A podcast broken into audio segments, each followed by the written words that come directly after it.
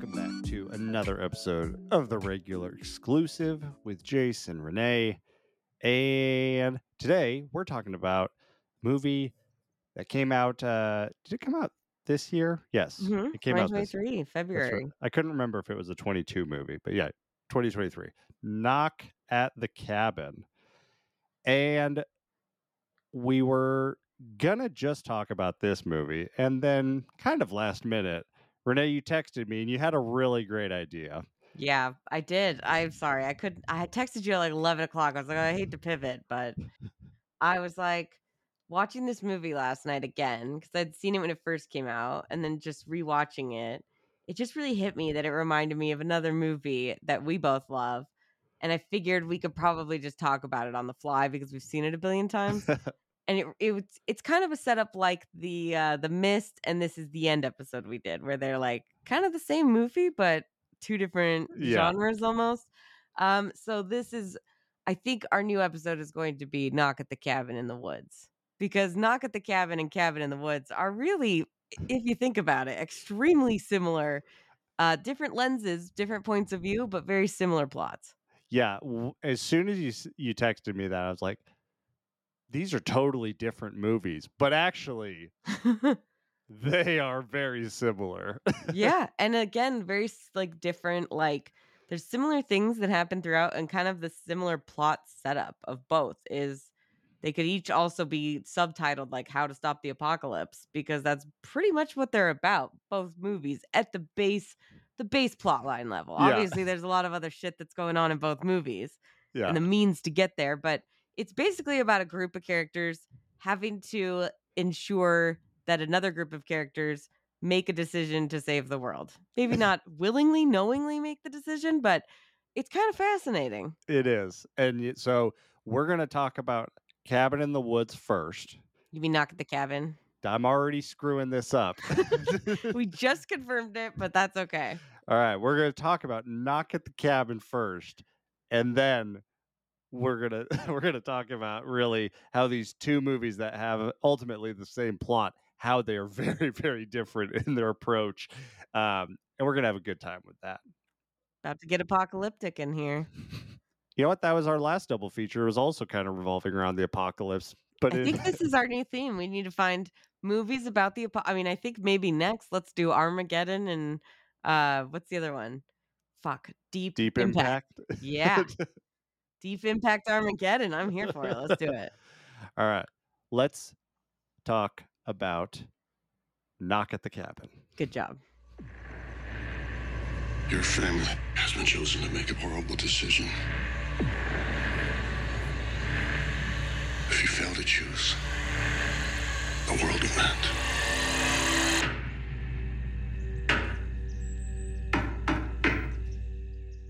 Right, so Knock at the Cabin.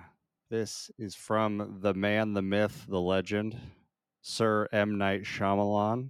I don't know if he's knighted, but I feel like he should be. He should be by this point. Let's knight him if he's not. Movie came out in this year, 2023. I think it was like two months ago or something. Yeah, just in February. Yeah. Now streaming on Peacock. Yep. Now streaming on Peacock. Um, it's got a really great cast. Dave Batista is a is really it seems like he's the one who's kind of been stealing the show. Everyone's been really impressed with him. And you know, it it did okay in theaters. It was about a budget of 20 million dollars gross worldwide. It did 54 million, so it maybe did a little bit better than got its money back, but we're probably we're not getting a sequel for this. No. So the basic plot of this movie, according to IMDb, is while vacationing, a girl and her parents are taken hostage by armed stra- uh, strangers. For some reason, I read that as stranglers. I was gonna say, I don't think anyone was strangled in this movie. I could be wrong, but mm, doesn't sound right. So a girl and her parents are taken hostage by armed strangers who demand that the family make a choice to avert the po- the apocalypse. That's about it. yeah. So we're going to be obviously talking spoilers. I feel like any conversation that involves an M Night Shyamalan movie has to be about spoilers. So here's Yeah. your warning. Um, Go watch the movie and come back. Yeah. Or if you like spoilers, welcome. Stay a while. Yeah, and if you already have Peacock, then yeah, just watch the movie. It's worth it if you have Peacock. It is. You you want to know what's interesting is I I didn't realize this movie was rated R the first time I watched it. Did you know that? Uh, I don't think I did. And it's the second R-rated film that M Night Shyamalan has done since it's the first one that he's done since The Happening, which I was like, The Happening was rated R. I guess for some of those death scenes, but yeah, this movie isn't even very gory. Would you agree? no, They do a lot of the stuff off camera. yeah, It must be for the Fox. yeah, yeah. There was quite a few fucks in it. Oh, this movie fucks all right. so, all right, so let's let's just kind of get into this. mm-hmm. I mean, this movie just it it looks like an M Night Shyamalan movie. It's got It's the gorgeous. style, it's got the flair. Interesting though, I don't know if you know that the cinematographer is not the same one that he's normally worked with, um, but it's the same guy who does Robert Eggers movies. Oh, Yeah, nice. I love this collab. I'm just Yeah. saying, I thought this movie, the filming style, the cameras, it was all shot on like 1990s cameras and lenses to achieve the look and feel of like a 90s thriller, which is like his inspiration kind of for it. I always am curious of of why people do that. I know a lot of directors do it, you know, Mhm. like um like X, Yeah. uh Ti West did that. And I I really whenever I hear that, I'm like, would I have noticed that if I didn't if I if I didn't know that? if you watch, okay, I'm gonna give you a homework assignment. okay. You got to watch X and then watch right after that. Watch the new Texas Chainsaw Massacre. And you will see why they used that old fucking camera to shoot X. Because that's the correct like vibe if you're doing a Texas chainsaw kind of movie. Are you talking about the Netflix Texas? Yes. Okay. Or even the the 2013 one that's fucking awful and like a sequel to the original again. It's really bad. But either one of those, you just look at those and you go, "Oh, that's why." Is because it looks so much more like grungy or dirty. It fits that vibe, that time that they're trying to like evoke. Just saying, it does make a difference. It might be imperceptible when you already are watching it, but like Ti West especially really does this for all of his movies, whatever time period they're set in. He recreates it like the same feel and look using that same equipment. And I think that's like smart and that's cool. M Night Shyamalan said that like a bunch of the stuff was like breaking after they used it. Cause I'm like, I'm sure it's not great, but like he's like, that's exactly what I wanted though. And I was like, wow, that's cool. I mean, I feel like it would be more of a headache as a filmmaker, but it does look pretty cool. Like I think it was especially he said like the um the fuzziness and like the focus being out Okay. of focus and things and how that changed, which I noticed more in this movie. That had to do with the cameras, he said. Okay. All right. I can do that homework assignment. I mean, you don't need to pull my arm to get me to watch X again. Because Yeah, but maybe to watch the movie, new but- Texas Chainsaw again. okay. but I, it does make a difference. I don't know if you know about the cameras, but the way that they placed them and like utilize them in this movie was like they worked with Canon for like a kind of 360 degree like set with like the way that they place cameras. They put a lot of them near like the eye line for certain characters, as you know, like. I think that's something Shyamalan does really well. Is he always puts you in the mind frame of like the Mhm. character by literally putting you in their shoes, and he does that a lot in this movie. But they could like get the same shot like like it would go to their computers and 3D model of like all these different places that they could like zoom in to get the shot and Oh. like get it from that angle. Which it again, regardless of what you think about M Night Shyamalan's movies, or if they don't work for you, that you think the twists are stupid, he's a fucking genius filmmaker and his craft is unbelievable. Oh yeah, you you all you all, there's always a level of quality just from Mhm. like a, an aesthetic and style. You always get that from a Shyamalan. I mean, fuck, even the last Airbender, it's like movie's garbage, but there's a lot of really good visuals and technical components of that. Oh yeah, he's nothing if not like he, I mean he's incredibly talented as a director, you know. I know people have issues with screenwriting sometimes, but like I personally think this movie for me, I don't care as much about like the endings as everybody else does. It's not like my favorite, but I just I think that this movie is so gorgeous to look at and really well acted that it makes up for whatever I wouldn't care about for the ending. Yeah, and I want to save some of the ending conversation Yes. for the for the end of of talk when we get to the ending of this because yeah, I have a lot of thoughts on it. but- but you, one thing you said that I noticed and I really loved when I first started this movie is you mentioned like having the camera at eye line for for the different actors. I loved the opening scene when you have the little girl talking to Dave Batista and like whatever she is talking to him, it shows you the upward angle of Dave Batista, and you just see how huge he is So compared to this the little Hulk. girl. And then when he talks to her, it looks straight down at her. So she just looks like a little baby. Yeah, and she's also like really adorable and a really cute, like really good actor. For Yeah, I, like, I, I was happy with her. I thought she was great and she wasn't annoying or anything like most kids can be. Um, but I I agree with you. I think that was cool. I also think I love Dave Batista in this movie. He's incredible. His performance is out of this world. He deserves to be another, you know, I mean, I think he'll do great things, but he's definitely given me like 100% this is what Dave Batista would look like as a child molester, right? Like, there's like no way this guy would be a teacher at a school. Yeah. No. Are you kidding me? Did you get the vibes? totally like yeah he's just so weird and the glasses especially like the glasses. I think that's what it is. it's like the Dahmer glasses Mhm. Yeah. you know he you, you know who he looks like exactly but just Dave Batista he's dressed exactly like Milton from Office Space Oh the my stapler god. guy Yes. Ew. You're right. He totally is. But with like hella tats and like just I mean, I just don't buy it. He's so fucking creepy. And would an elementary school teacher be allowed to have all those tats? I really don't think so.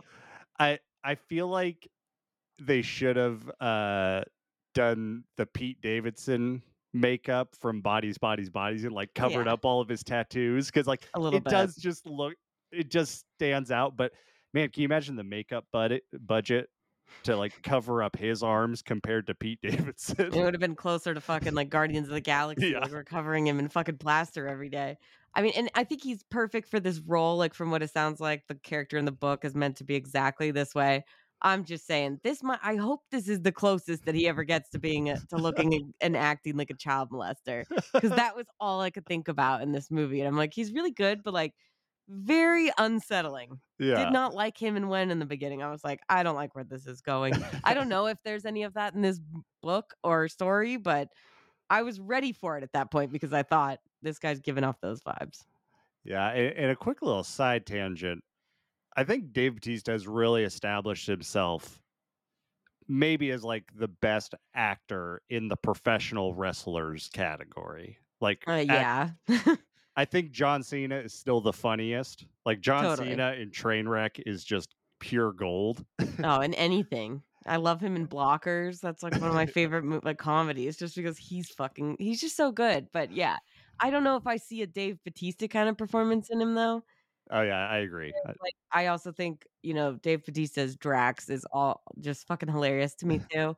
I think he's just as funny, but yeah. yeah, I I would say John Cena probably. I mean, who knows? Maybe he'll surprise Who us. knows? But is there any other good actors besides? I mean, I guess The Rock. But does Well, I mean? The Rock essentially b- broke the mold. Like he was the one who paved the way, and now more people are doing it. So you know, you got to give the the Rock a little bit respect. I feel like eh, we're all just tired of the Rock because just way too much of the Rock. He needs to he needs to take a hiatus for us to miss him a little bit or something. Did you hear about their? He just announced on Instagram that they're remaking.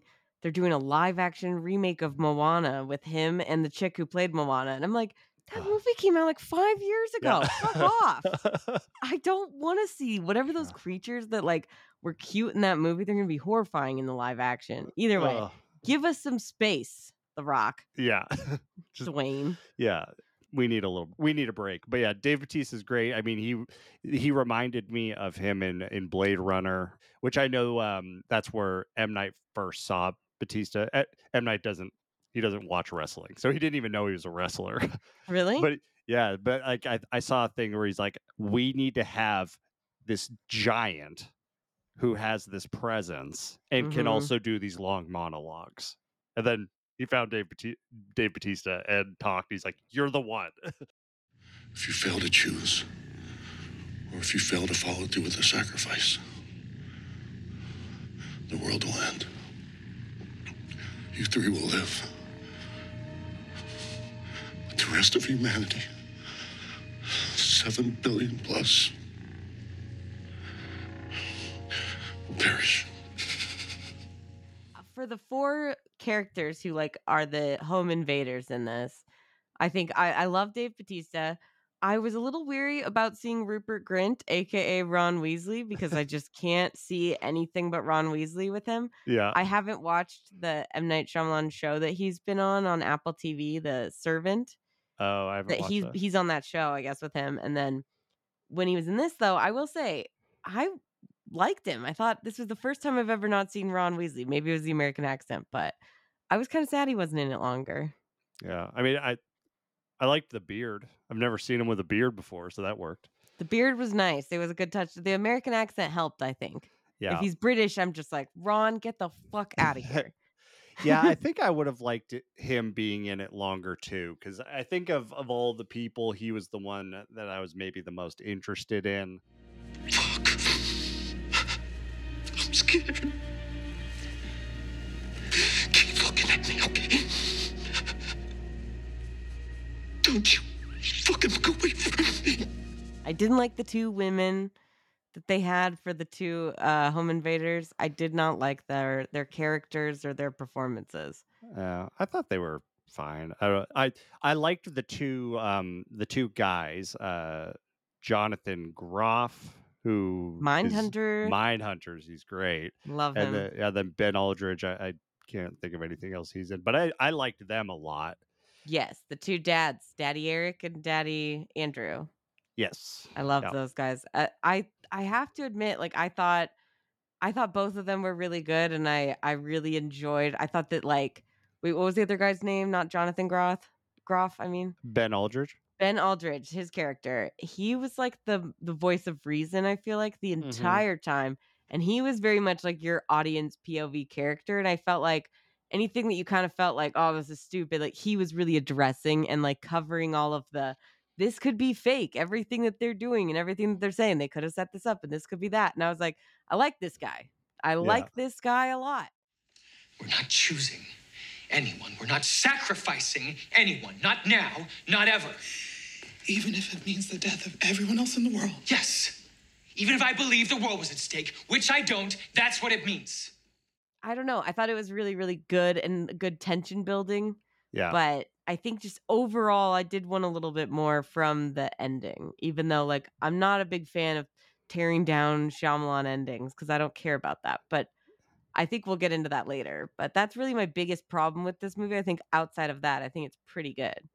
Yeah. I, I I think this movie is is fine. I think it's good. I I I think ultimately like the reason I didn't love it, like I I don't think I would put this in my top five Shyamalan movies, No, but it's got good pieces of it. But I think the reason why I wasn't really that crazy about it was one, I agree with you, the ending was not super great, but I felt like the whole movie really relied on me having a connection or like something ab- about the the uh the strangers the the home invaders and them being good people and me caring about them and me believing that they are actually trying to do something good and i just didn't really get that I You yeah, I felt like it was kind of a little heavy-handed of trying to like understand these people and like pity them and feel bad for them and be on their side. And I just did not. I was like, these people feel like it was almost a little too realistic. Where I was like, I feel like this could really happen. Yeah. Obviously, not like with a real apocalypse, but like there's probably crazy fucks online talking about doing this exact same shit right now. You Yeah. know, and like crazy people could do this and really believe that they're the four horsemen of the apocalypse or whatever. Before I got up here, I, I was a line cook at a Mexican restaurant in, in DuPont Circle, DC. I love to feed people. It feels like it's more than food to me. the fact that they're trying to get you to like sympathize with these other people and you see that like i don't care if you're right or wrong like fuck i just didn't buy any of their their uh when they tried to be nice it felt like i felt nauseous i don't like it you know i didn't trust them you know, I, and I think this is also just something I feel like with M Night Shyamalan is, I think The Sixth Sense was like the best and worst thing to ever happen to him because that twist ending is a real it's amazing twist ending. And now I think every movie everyone goes in thinking about the twist. Well, he's kind of had a lot on. I mean, right after that, he followed it up with Unbreakable, which Yeah. isn't. I, I think it wasn't as positively received, but they still liked it. And then there was the whole twist ending with Sam Jackson being the villain at the end. Yeah. Spoiler alert for Unbreakable. it's been out for like 23 years, but it's the same. And then then you get signs, and then you're Yeah. like, okay, so this guy does that every time. It's a different degree, and it's not always about that. But I think because the Sixth Sense one was just so successful, it's the ultimate twist ending. I think that everybody talks about Yeah. for years and years and years now. So you're right. It is like it was what propelled him to like stardom and to being this like world renowned director, but it also really set him up for a lot of failures in the way of like the audience not being able to appreciate what he's doing for what it is. Yeah, like I think a lot of people go to Shyamalan movies for the twist. And one thing I've noticed a lot with his movies is that I I really enjoy the middle parts of his movies. Like I love all the stuff that kind of happens. And the twist is not I'm usually underwhelmed by s- some of his more recent movies with the ending, but I love the middle parts a Yeah. lot. And the endings aren't the the be all end all for me. Like I don't care if it's like this is the first one that I felt like the ending kind of dampened a bit of the rest of the story. Yeah. But like we've talked about old, like that Yeah. twist ending, I don't give a fuck. It's fine. It's whatever. It's not great. I didn't Yeah. need it, but also doesn't ruin the entire wonderful movie before that, right? And like the Twilight Zone feel of that movie. Like I enjoy all the bit, bits and pieces leading up to it. I think that's really what it is with him. It's Yeah. not necessarily I mean Stephen King does the same thing. People always say Biff's the ending, but it's like sometimes it's about the fucking journey, guys. yeah. Like I think Shyamalan is really, really great at coming up with these unique scenarios and situations and then just having us stay in them, mhm. you know, and then the end happens, you know, whatever. Like another really good one that's kind of similar to this is like Split. Like Split is this really crazy, intense, like kidnapping story with a split personality. Like yeah. and you know the ending is uh, i didn't see that ending coming um but like i love just i love all the middle parts of his movies also the same thing with with the village you know Mhm. signs, all of them. I I, I think another thing too with him is that like you expect the twist ending, but then I've noticed too, especially this one, I think is really heavy handed with it. But like a lot of his movies deal with faith and like yeah belief and being like like love or being faith in God or whatever higher power kind of a thing will be like the ultimate thing that will save you almost. Like I would say Signs is obviously a little bit pretty like yeah intense with that, but like that's the one movie that really works for me with it. I think all of those little religious stuff, it all comes back around perfectly and like it it works. That's the one time it works for me. the main character's a priest you know or former priest yeah Oh, it's so good. And then the fact that it all comes back, like everything does mean something and everything was happening for a reason, like the water and the Mhm. fucking baseball, like all of this. So I really love that. But for this movie, I felt like I didn't really I didn't I didn't like that. I didn't like what we were being pitched. I wasn't into it. It didn't feel like, oh, okay, like I mean, I don't want to spoil the ending, but like when we get there, it's like it didn't feel the same as it did with with signs. let's just go ahead and get there let's talk about the ending of this movie so so ultimately you know turns out the end of the world is actually happening I believe. I think so, yeah. It seems like it. yeah, like there was planes falling out of the sky at the end. You know, Yeah. so a sacrifice does have to happen. If you fail to choose, or if you fail to follow through with the sacrifice, the world will end. You three will live. But the rest of humanity, seven billion plus, will perish. And yeah, like I agree with you. I And one of the dads decides to take the bullet because he sees a light and now everything's okay. And he was then, also concussed. whatever. Exa- yeah. Oh, yeah. Sorry. I was gonna say like, oh, well, he's basically dead already. I thought that's where you were going. I was like, I think you can make it back from that, but, but yeah, he was like kind of exactly concussed, not thinking straight, and it was interesting. I guess I was wanting to ask you, what would you do in this situation if you were tied up and they told you you had to kill, you had to chop off Sarah's head with a chainsaw? What do you do to stop the apocalypse? Oh, that that's a different ending. They, It escalated quickly. that's the director's cut ending. He has to do it with a chainsaw. I was just thinking of uh, The Office when they're like record the when Dwight's recording the meeting for Michael, Yeah. and then then Andy's like, "I am now chopping off Phyllis's head with a chainsaw." uh, but like, what would you do in this situation? Because it's basically they're they're telling you that the world's going to end unless you and one of your family members is killed by the other one as a sacrifice. uh, I I mean, I would. I don't know. Come on, you, you're on the spot. Make up your mind, bitch. The world's at stake. I would probably kill myself. No, you can't kill yourself. That's the whole thing. Oh, well, has if one of us has to die, then yeah, I'd probably kill Sarah. Ah, you are dumb. The obvious answer is to say, fuck you, we're all dying. I'm not killing one of my family for the rest of the world. Are you kidding? No. That's the thing. In this movie, they kind of take away the choice because, like, you can see that the world is ending. And I'm not talking about the videos. Like, when they're outside after Dave Batista slits his own throat, like, I- I- you see a plane falling oh, out of the sky, like lightning. the apocalypse isn't happening. Like Yeah. I know full well it's actually happening, but I'm saying I want to see the apocalypse. I'm staying here. We're all going down together. This is fucked. But you would live. I- don't want to live through this. Are you that's the- kidding? that's the rules. They said they said if you don't do it, then all of you will live, but everyone else will die. So you will be left here Perfect. by yourself. Even better. Wonderful. Me and my loved ones. We'll be ruling over the fucking ruins of the earth. I love this. And no, I do not want to live through this situation. This sounds this is like what would haunt you for life if you live through this fucking shit. That girl when? Yeah, right. Like she's gonna have that happy ending with her life and she's gonna be happy and in love one day. No, that chick's gonna be in an insane asylum forever. Are you kidding me? She's been through some fucked up shit. Just Yeah. saying. I would not want to make it through this. I'm not a person that's like, I'm going to sacrifice my love for the rest of the world. Fuck the world. We're all going down together. That is the correct answer.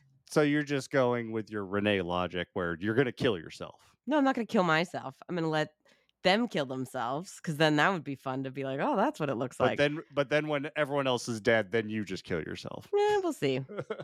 I'd, I'd, I'd, I'd evaluate the scenarios. What do I got for food rations? Is- I'm going to have to live off the land. We'll see. What, am- what am I working Yeah. with? So I think one of the things that I didn't didn't love about the the ending is I feel like Shyamalan usually is is really good about kind of having a unique spin or kind of a different take on something and I feel like this this question of would you save yourself or save the whole world I feel like this is not a new idea and the way that he was presenting it wasn't really that different either. And no. so I was, yeah. I was a little, bummed. different from the book, I guess. I, I I haven't read the book, so Me either, but um, but yeah, like there was one part of the end that I did like and thought was interesting was after everything happens and uh, the girl and Andrew are left. They go to that diner and they're watching the news, and like there's just like this little piece of them now having to live with what just happened and no one else will ever know like i that's thought the worst part. I thought That's that g- part. I thought that part was a little bit interesting. Like, oh, you know, usually we see the end, like the sacrifice is made, and then the movie ends. So just like seeing a little piece of how do we even move forward from this? I thought that was that was in, more interesting than the actual decision itself. I mean, the decision sucked. Again, you have a concussion. I'm not letting you make this choice, okay? And second off, like the the dad who's left, Daddy Andrew, he didn't want to make this choice. He thought these people were fucking batshit. Even if it was real, he didn't give a fuck, right? Yeah. And then he had to do it because the other guy was like, "Come on, I'll just die. It's fine." And then it's like, I would just be so utterly like devastated from that that I didn't want to do this. I was forced to do it. And again, like they have this beautiful love. Why do they have to give that up? The world has done nothing for them, is what they say. And I Yeah. agree. fuck the world. I don't give a fuck. You have to believe us. It doesn't matter if we believe your craziness, the answer is still the same. Everyone in the world can die as far as we're concerned. Am I right, Eric?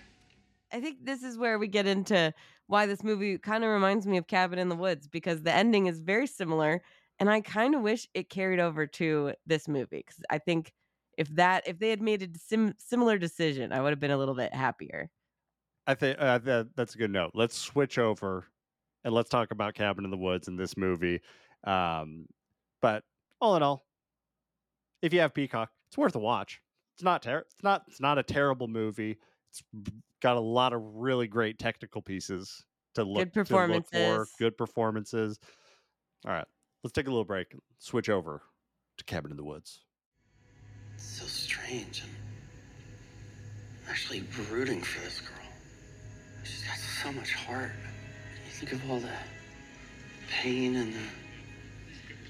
Tequila is my lady! My lady! Come on in, guys. Come on in. Come on in. You're welcome. Tequila from darkness. There is light. All right, Cabin in the Woods. This is a 2011 masterpiece. God, I love this movie Pure masterpiece. so much. This movie is w- one of my favorite movies to talk about with people that have never seen it and get them to watch it because I I do not tell them anything about this movie.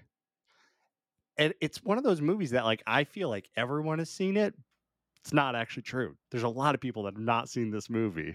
Yeah, and I think it. I mean, and over tying this all into Knock at the Cabin, M Night Shyamalan, but this movie kind of does with the not alone, like let alone the plot, but like the whole expectations of the movie and how it was marketed is very similar to all of M Night Shyamalan's movies, and we we've mentioned how there's so much issue with like people expecting a twist ending and trying to figure out all the little details that they just get caught up in that and they ruin the movie for themselves, right? With the Shyamalan film or it's marketed as like the village was marketed as like a pure horror movie and it's really not it's Yeah. not at all so the fact that like people's expectations get fucked up from the marketing and then go in and then they hate it is interesting because cabin in the woods was like we're fucking with you on purpose like they marketed this movie like the evil dead remake just like pure straight horror movie That's when I watched it. I didn't see this in theaters, but when I watched this movie, I thought it was a horror movie. My sister went and saw this in theaters and hated it because she thought her and her friends were like, "We're going to see that new horror movie," and they were like wanting to be like a serious horror movie, get their fucking get the shit scared out of them. And this movie obviously is has some good scares, but it is a comedy through and through. Oh yeah. And they they just did not expect that, so it, it did fuck with their expectations. I, however, I find most other people were pleasantly surprised. Yeah, I definitely thought this was a horror movie. Like, if anything, the trailers, I'm like, this looks like almost an offensive ripoff of Evil Dead. That's like, what I was saying. Like, yeah, it like, literally looks like plagiarism. like, Like, the cabin in the woods. I was like, that's gotta be. I mean, Jesus. It, it's just, yeah, it literally, it even looks like the fucking cabin yeah. from Evil Dead. It's weird. So I thought it was like, yeah, oh, this is gonna be stupid. But then it's like, then I heard that it was actually like a comedy horror, and then I was into it. So I knew that going in, but I think it's interesting the way that expectations really fuck with you on these things. the marketing for this reminded me a lot of Malignant. Mm-hmm. Yeah, we're like, Totally. horror, Matt, horror craziness. But it's like, oh, it's definitely something else. This movie is one of my favorite movies, like one of my favorite comedies, one of my favorite rewatches. It's it, it's a top five parody. Like, it's so good. The cast is amazing. Chris Hemsworth before he played Thor, and it's like it's so it's just a funny little time capsule almost that way, but it's great. It has everything that we need, plus all of the stuff with the actual like facility and the company. I love that whole shit. Oh yeah. This I watched this with Sarah and she had not seen it before. She had never heard of it. And Wow. so I didn't tell her a thing and I just the whole movie I just kept looking at her to see her face. And like when they start doing the reveals, that she's just like what? That means that congratulations go to maintenance, who share the pot with Ronald the intern. I mean, it's a genius idea for a movie. Really, Yeah. it is. And it, it's a great thing because it is a parody of all horror movies Yeah. and all the different types. And I love that, like, they have the American ritual, they have the ritual in all the other countries, which I looked it up and they're like parodying like other horror movies had, from like, those areas. The. Japan ritual. They have like the ring kind of a thing, Yeah. and then they have um the other ones was in Buenos Aires. It's King Kong. They have like a dead monkey shown out there, and then Stockholm in is supposed to be the thing, like John Oh, Carpenter's the thing, yeah. and then in Madrid it's supposed to be Dracula. And I was just like, that is fucking genius. I love that little thing. It, there's little details in this movie that are insane that like you could fucking find after years of rewatches because like going through the trivia alone, there's a million of those little things. yeah. And that's you can just tell these guys they're making fun of horror movies, but they fucking love them.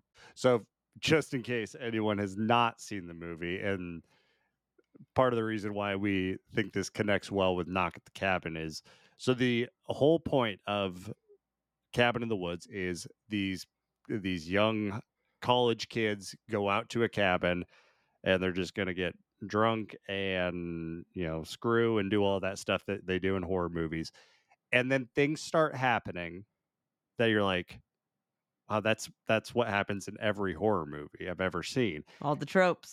and then the big reveal is that the entire thing is staged by an organization that's pushing buttons to essentially make these horror movie tropes happen. And the reason that it has to happen is because people have to die in certain ways to satisfy these ancient gods that will destroy the world if they don't happen this way. and it's basically to watch these young beautiful people get punished. And it's a clever thing to make fun of like the audience, right? Yeah. We're the audience, we're the gods that are under there going, I need more blood. I want more of this. I love these things. Like that's what we want, right? Yeah. Clearly those tropes work.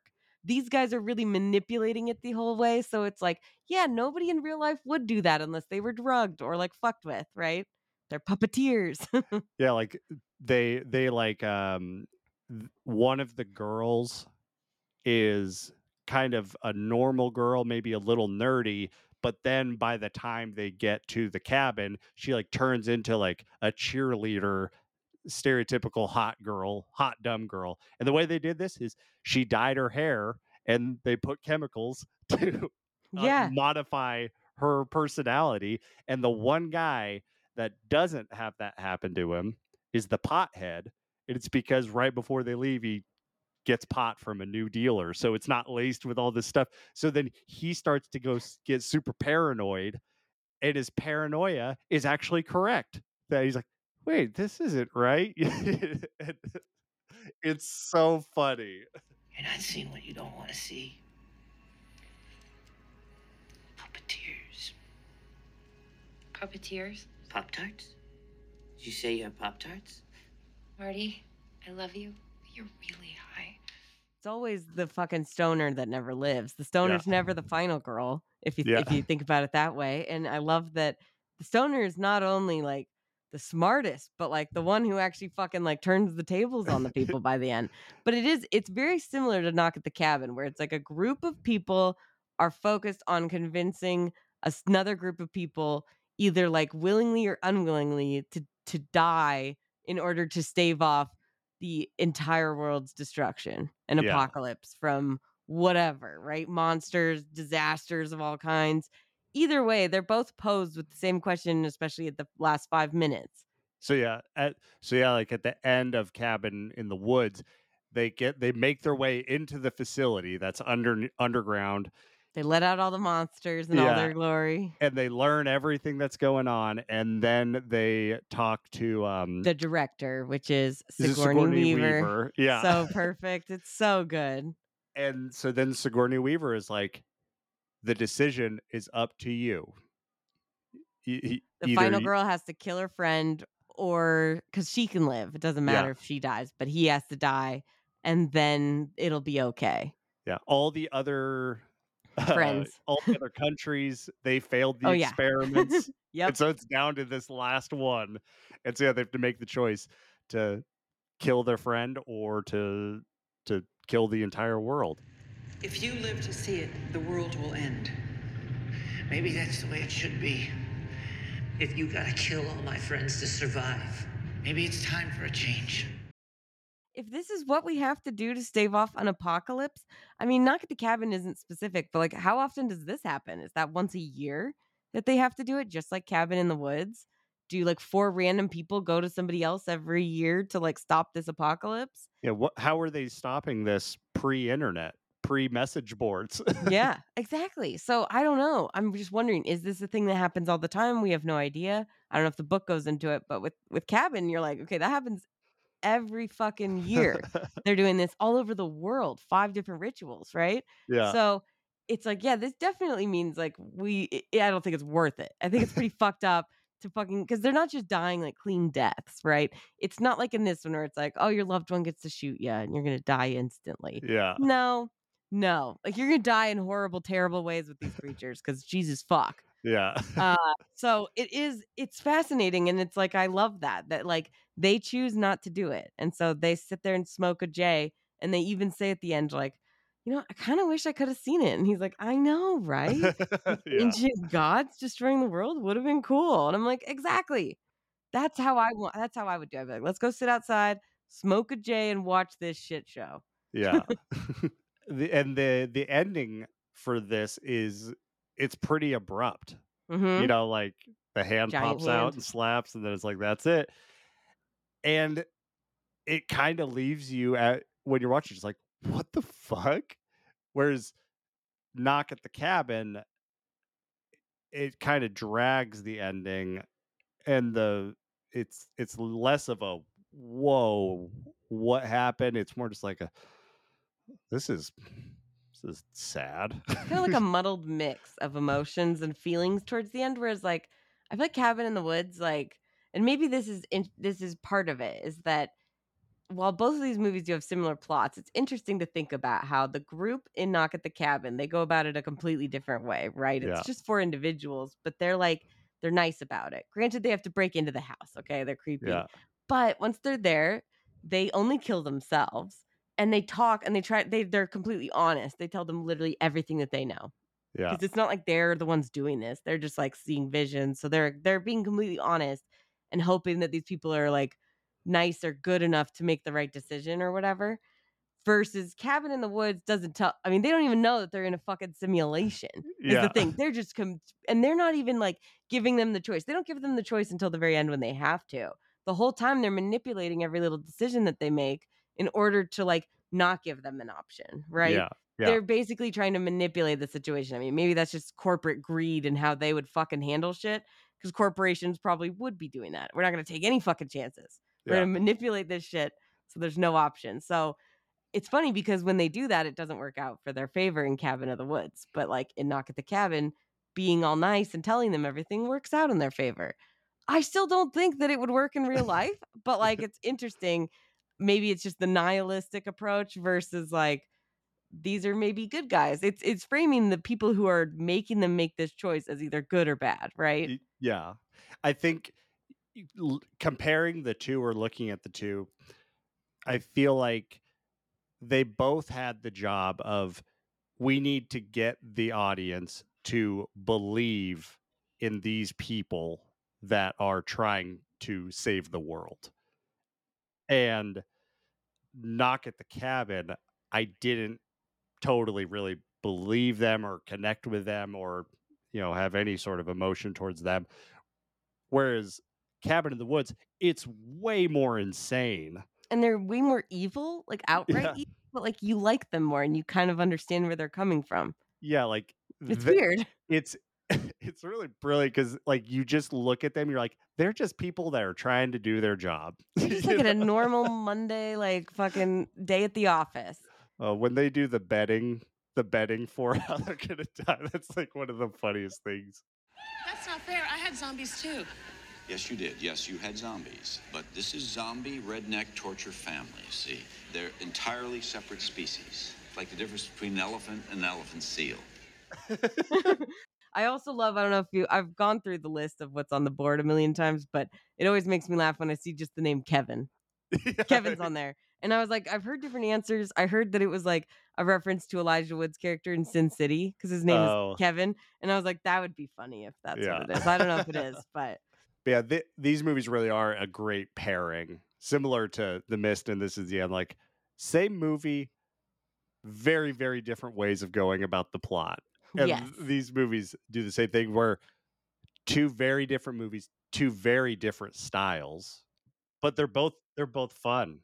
Yeah, both fun, good movies, but I don't know. It's just interesting. I just think Knock at the Cabin could have been a little bit better, maybe if the characters had done this. I get that there was more of a happy ending, I guess, Mhm. but is it that happy? I don't really think it is. I think if that's what faith is, fuck it. I don't want it.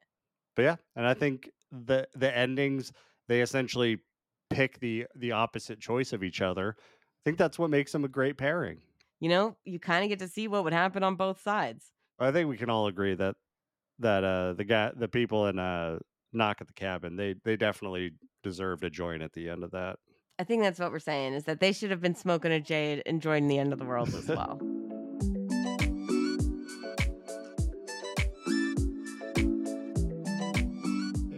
Hope you enjoyed our double feature of Knock at the Cabin in the Woods. It's a lot of fun talking about these two very different movies that are also just weirdly similar. And we hope you enjoyed it as much as we did. But next week, we are diving in to Ari Aster's Hereditary. This is a horror classic, and this was my first time actually seeing it. And I'll just tell you right now, I was blown away. We're doing this because it's the perfect time to rewatch this great movie. Because Ari Aster's new movie, Beau is Afraid, is coming out next week as well. And it's safe to say there's very high expectations. This is his third movie. He did Hereditary, then he did Midsommar. Can he go for the trifecta? We will see. But in the meantime, hope you all have a great week. Remember, if you're watching Yellow Jackets, check us out on YouTube because we're covering it every single week and it's getting wild. But until next time on the regular exclusive podcast. Don't forget to like and subscribe. We out here.